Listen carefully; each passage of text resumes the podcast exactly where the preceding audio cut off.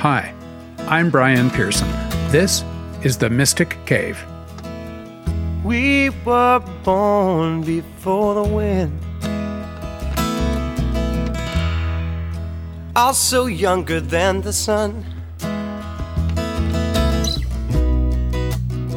And our bonnet boat was one as we sailed into the mystic.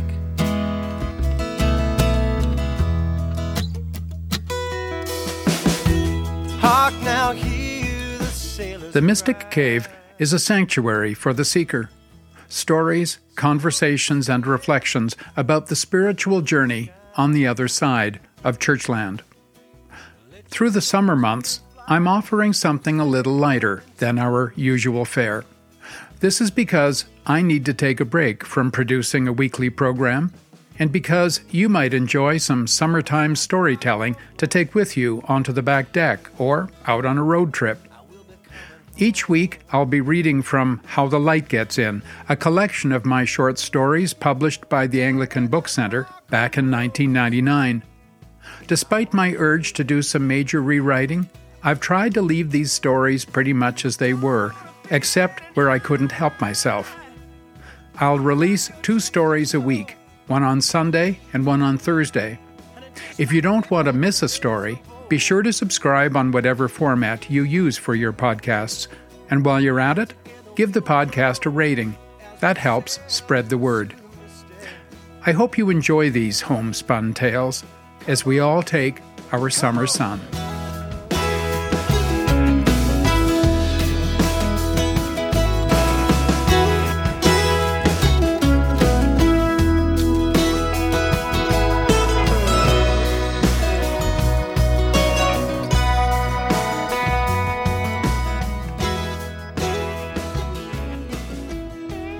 Jim Thompson's Seder. By the time I got out of bed, the day had already started without me. I had forgotten until I gazed out the kitchen window that the car was in for repairs, and I had to be downtown at the Synod office by nine for the first meeting of a new committee I was supposed to be on. That meant skipping breakfast, yanking my rubber overshoes up over my shoes beneath a slew of muttered oaths, and heading out to catch the first of a series of fumy, lumbering public transportation vehicles that would eventually land me downtown 15 minutes late, if I was lucky. My wife said she'd call ahead to let them know I was on my way. I had not been thrilled when the bishop appointed me to the new Interchurch Committee on Affordable Housing, or ICA, which people were already using as a proper noun, as in, ICA should be talking to the folks at UPA, by which they meant the UPA, the Urban Planning Association. The committee's heady purpose was to launch a coordinated attack on urban homelessness by building affordable housing units in strategic locations throughout the downtown core. There was seed money from three levels of government, cooperation from other denominations, and several social agencies offering their expertise. So, what was I doing there? I didn't have two acronyms to rub together. It wasn't that the cause was unworthy of me. Quite the opposite. I felt unworthy of the cause. I am a priest and pastor. I have no expertise in social ministry, and quite frankly, the clergy who do make me nervous. They are so intense about it, so righteously indignant at the state of the world, they only end up making everyone else feel guilty, especially those of us living and ministering in the cushy suburbs. It is my parishioners, after all, who clog the parkways and pollute the air with their single passenger sedans, who fill the anonymous office towers with their insatiable need for more parking space, more electricity, more gyms and handball courts, who brush past the shopping carts of homeless people while on the way to their power lunches, who then en masse at the end of the day turn their backs on the city for their comfortable homes and gardens, leaving the police, the social agencies, and a few ill attended, underfunded downtown churches to deal with whatever they leave behind. Not that these clergy say this to your face, but they think it. And now I was going to be one of them. Maybe riding public transportation to the meeting today would help Maybe I should have worn the clergy shirt that's fraying at the collar. In any case, I thought I'd better just keep my mouth shut for a while until I got the lay of the land, or of the street, as the case may be. I pulled my collar up against the midwinter chill as I transferred to a crosstown bus. Across from me sat a disheveled person, perhaps one of the homeless for whom we were meeting today. He was hunched forward, looking down at the floor, his feet spread apart. He took up both seats. His gnarled hands clutched a brown paper sack, the upscale kind with twine loops for handles. From where I sat, the sack seemed to contain nothing but plastic bags, scrunched together and filthy. He wore several layers of clothing, including a top coat that resembled my own several decades from now, and a pair of cast off loafers, the stitching gone at the toes, wrenched over thick wool socks. I noticed from beneath his frayed pant cuffs, black and shiny with grime, there protruded the unmistakable hems of a pair of blue striped pajamas. My breathing stopped. I was carried away in a mind movie, a recollection of an event from my early ministry so deeply buried I had not thought of it for probably twenty years. It felt like someone's description of a near death experience where, bathed in light, the events of one's life flash before them and they feel again all the emotions connected with those events. The reel began to roll from some inner projection booth. I was held captive, powerless to stop it. In the second year of my divinity studies, I had been assigned for my field placement to a large suburban church. It was an old suburb not far from downtown at the edge of the university campus. The houses were brick and stone, and inside, graced with the craftsmanship of another era sculpted plaster moldings, hand rubbed woodwork, marble entranceways. The rector, Brandon Fuller, was a former insurance company executive who kept watch over his parish in gray flannels and a navy blue blazer, like the commandant of a navy vessel.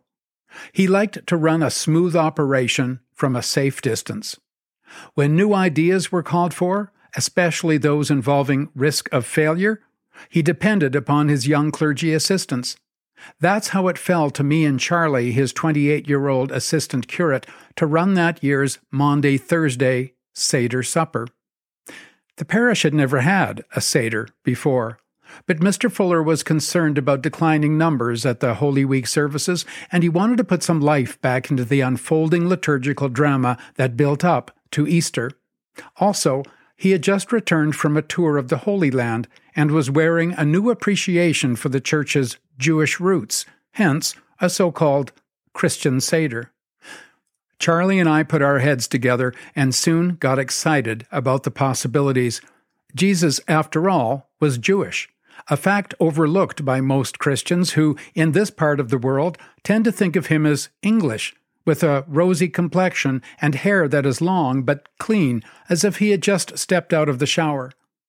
Whatever the Last Supper was, whether the Passover or some sort of less formal fellowship meal, Maundy Thursday was a great opportunity to point people back to our Jewish heritage, from which the early church had sprung. We decided to make it a worship service in two parts. First, we would meet down in the church hall for the proclamation of the word, a Seder meal, and a potluck supper. This would provide some new links in our understanding of the Eucharist, which would follow as the second part of the service that would take place up in the church. The evening would be concluded with the dramatic stripping of the altar in preparation for Good Friday. Charlie and I thought it was brilliant. Mr. Fuller himself seemed pleased as we explained it all to him at the staff meeting the next week. It would need lots of publicity, though, he warned, because it was something new. People would be wary, but he thought it sounded just the right notes with which to enter our Easter celebration. We went ahead and planned the whole thing, billing it as a family night and emphasizing the potluck aspect in particular because at least people would understand that part. We even posted notices in the wider community, thinking it would be a great evangelistic opportunity to attract new members to the church. Our efforts were rewarded when the day came, and people began pouring in at the appointed hour. Fathers in their suits, having come straight from the office, mothers with squirming toddlers, seniors in small clutches, but also, as I surveyed the room, a stranger who didn't fit any of these categories. In fact, a street person, someone I had never seen before. Well, damn. We'd put in a lot of work for this event. Mr. Fuller wanted everything to run smoothly. He wouldn't want any trouble. I walked over to the man. His gray hair and beard were long and matted. He wore a frayed sports jacket over a sweater and several bulky layers beneath that. His baggy pants, secured by a piece of twine around his waist, were khaki Army and Navy supplies, and he carried under his arm an old gym bag that was missing its handles. Ah, uh, hello, I said tentatively, more a query than a greeting. Hello, he said. Then, sizing me up and figuring I was bearing some sort of authority, he said, I saw your notice in the paper and thought I'd just come along. It said, he swept his hand before his eyes as if conjuring the words afresh, All welcome. That's what it said. Great, I said. Shit, I thought. His face was deeply lined, but he was not threatening or scary. He said his name was Jim, Jim Thompson, and he produced from a worn out wallet an employee's card from CN Rail with a picture and a name. The picture could have been of anybody a clean shaven, middle aged man with a glint in his eye. It might even have been of the man standing before me. I was a railway man, he said. Well, thanks for coming, Jim, I said. All welcome, he said again, repainting the vision with his hand. By the time I got to Charlie, he had already taken care of the situation. Mr. Fuller was apprised and would address it at the appropriate time, which turned out to be in his opening remarks. He strode to the center of the stage and welcomed everyone without using the microphone, his big, resonant voice reaching even the noisy corners of the room. As everyone quietened down, he commended Charlie and me for our good work in preparing this very special event in the life of our parish. He hoped everyone would enjoy the evening. He went on. Because part of the Seder tradition is providing hospitality to the sojourner, the stranger in our midst, Charlie and I looked at one another. Mr. Fuller was particularly pleased to welcome all visitors, and especially a newcomer, an urban traveler, he called him, who is with us tonight, Mr. Jim Thompson. Welcome to you, sir, Mr. Fuller boomed across the room. Charlie and I smiled at each other, the old smoothie. The tables had been set up end to end in twos at right angles to the walls, but leaving a generous aisle down the middle of the room and also around the periphery. Jim had taken a seat at the far end of one of those tables, along with a few hapless latecomers. When he heard his name, he smiled at everyone and gave a jovial wave. People around him strained to return the smile in his general direction, pulling their children closer to them. The proceedings then began with a Hebrew folk song that I led on the guitar. I got everyone on their feet. Pray for the peace of Jerusalem, Jerusalem, my home, I sang. Pray for the peace of Jerusalem, Jerusalem, shalom. As I launched into the rousing chorus, people began to clap their hands and move slightly from side to side with the music. Each table had been set with the symbolic foods of the Jewish Passover. Charlie explained their significance one by one the roasted lamb, the harosis, the mixture of fruit, nuts, and honey, the parsley, and the bitter herbs. A bottle of red wine stood on each table, and we were instructed to fill our juice glasses for the toast, filling one additional glass for Elijah.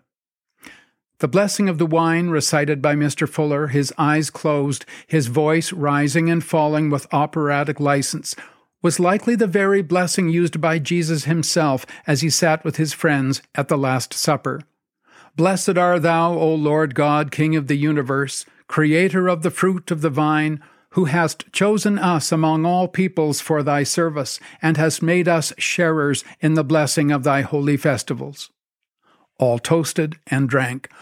I stole a glance at Jim Thompson. He seemed to be settling in and having himself a wonderful time, toasting and drinking along with his new table family. Then the bread was broken, a large pita, which Mr. Fuller lifted high into the air and tore in one strong action down the middle. Lo, this is the poor bread of affliction which our fathers ate in the land of Egypt, his voice boomed. Let all who are hungry and in want come and celebrate with us. Table groups broke the bread for distribution. Again, I glanced at Jim. He caught my eye with a twinkle that made him look for an instant like a jubilant Santa Claus. He winked at me as he raised a fresh glass of wine, Elijah's probably. I felt a twinge of shame for fearing that he'd upset things. How right I thought that Jim was joining us this night. How providential, even. I had not really noticed that element in the Seder as we had prepared it, that it was a sign of hospitality to all who suffer, to all who are on the road, because of the restless suffering of God's chosen people. But I didn't have long to ponder this. The program was moving right along, and next, before the potluck was to start, was the hora, which I was to lead. I assumed a place at the center of the room, in front of the serving tables laden with casseroles and deviled eggs, jellied salads, and dinner rolls. I demonstrated the basic steps to this traditional Jewish dance, I had everyone form a large circle around the circumference of the hall. We held hands and rehearsed the dance. Two steps to the left, one step back, repeat. Charlie put on the tape, and we began moving awkwardly forward, then back, then forward again around the tables. A circle of people joined hand to hand, kicking each other in the shins. The music gathered momentum, and so did we. We were having fun, which was the point and faces were flushed as people lost their inhibitions and swooped with enthusiasm into each new movement. But as the circle wound its way around the room, I became aware that Jim was not among us. At the far end, where a serving counter divided the church hall from the kitchen, Jim was helping himself to the desserts, stuffing cupcakes and squares into his jacket pockets. I was about to go over and stop him, but then corrected myself. No, this is okay, I thought. This is this is as it should be. Let him be. And we laughed and danced around our table of plenty. Finally, when the dance was done, we all lined up on both sides of the serving table and began filling our plates with food. There was no shortage of anything, a fact not overlooked by Jim, his plate piled high. For this brief time, the sea was parting, and he was one of us, escaping persecution on our way to a land overflowing with milk and honey. Later up in the church, we heard again Jesus' poignant words of institution Do this in memory of me.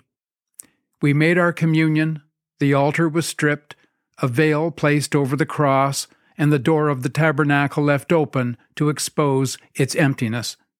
We were entering the dark eve of Good Friday and having received instruction from Mr. Fuller, everyone got up and departed in silence. In the sacristy, afterward, hanging up our vestments, Mr. Fuller thanked Charlie and me again for our efforts. A very fine evening indeed, he said. Now, about this fellow, this Mr. Tompkins, he'll have to leave, of course. Good night, boys. Neither of us had given any thought to Jim Thompson leaving. We just assumed he'd go away like the rest. But Mr. Fuller was right. We found Jim milling about the narthex by the coat racks. He seemed to be fidgeting with his gym bag. Good night, Jim, I said. It was good to have you with us. Oh, it was nice to be here, all right, he said. This is a nice place you got. I don't suppose you'd mind my just staying here for a while. It's pretty cold out there. Sorry, Mr. Thompson, Charlie said, using an affected authority in his voice that didn't quite take. Being tall and lanky, with red hair and a round, open face, there was nothing remotely authoritative about him. We can't allow that, he said. Why not? Well, there's lots of reasons. Insurance and things like that. What if something went missing? You wouldn't want to take the blame for that, would you? You think I'm going to steal something? No, it's just that you don't want to be held responsible if something did happen, well, I think I'll just stay here all the same, Jim replied, looking around for a place to settle. He entered a pew and dropped his bag on the seat. I'm sorry, Charlie tried again, but everyone else has left, and you have to go too. Mr. Thompson ignored him. Look, Jim, I said, we don't want to have to call the police. I reached for his elbow to guide him out of the pew and toward the door. He shook me off and sat down. Pulling his bag onto his lap, he began occupying himself with its contents. Charlie and I looked at one another. He tilted his head, raising his eyebrows as if to say, We have no choice. We approached him together. Leaning into the pew from the aisle, we reached out to take his arm, but as we did, he pulled his legs up and lay down on the pew, pushing himself away from us as if settling in for the night. Intuitively agreeing upon our next move, we made a grab for his legs. Jim rolled onto his side, reached for the back of the pew, and held on. Come on now, Mr. Thompson, Charlie pleaded, holding on to the hem of his pants. We don't want to have to hurt you. I wondered what he meant. Hit him with a hymn book? We pulled again at his legs, but he flipped himself over onto his back, his chin dug deep into his chest, breathing hard through his nose.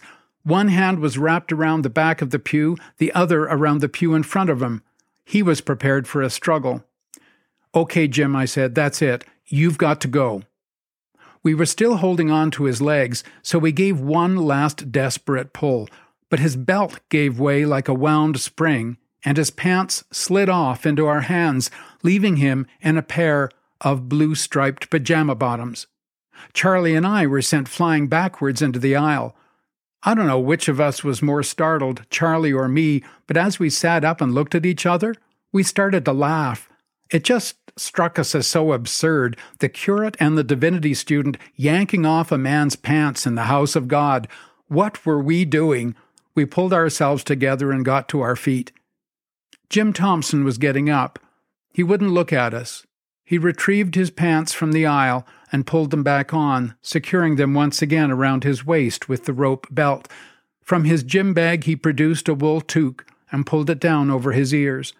Slowly, deliberately, he wrapped his jacket around him, tucked his bag under his arm, and without a word began making his way to the door. My face straightened as I watched him go. I'm sorry, I whispered. What? The disheveled man sitting across from me on the bus was looking at me. My hand groped for my briefcase. I rose as if still in a dream and made my way to the exit doors. Stepping down from the bus, I stood on the sidewalk for a moment, trying to get my bearings. The bus pulled away, belching its noxious fumes.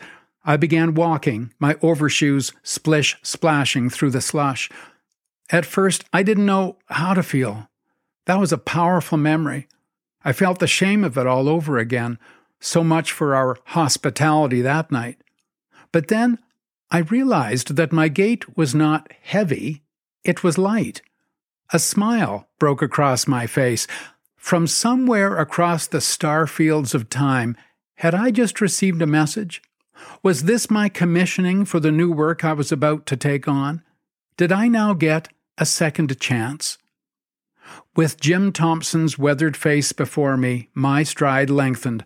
I saw the Synod office up ahead. Thank you, Lord, I breathed as I reached the door.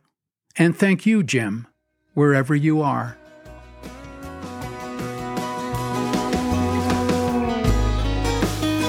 And when that foghorn blows, I will be coming home.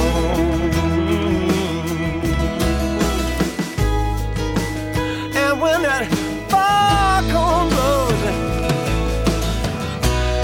I wanna hear it. I don't wanna fear it, and I wanna rock your gypsy soul. I've been reading from my book, How the Light Gets In, a collection of short stories. I'll be rolling out two stories a week in the Mystic Cave through the summer months, and then returning to an interview format come the fall, when we'll be turning our attention to views of death and dying on the other side of Churchland. In the meantime, if you want to get in touch, you can write to me personally at mysticcaveman53 at gmail.com. As always, thanks for listening.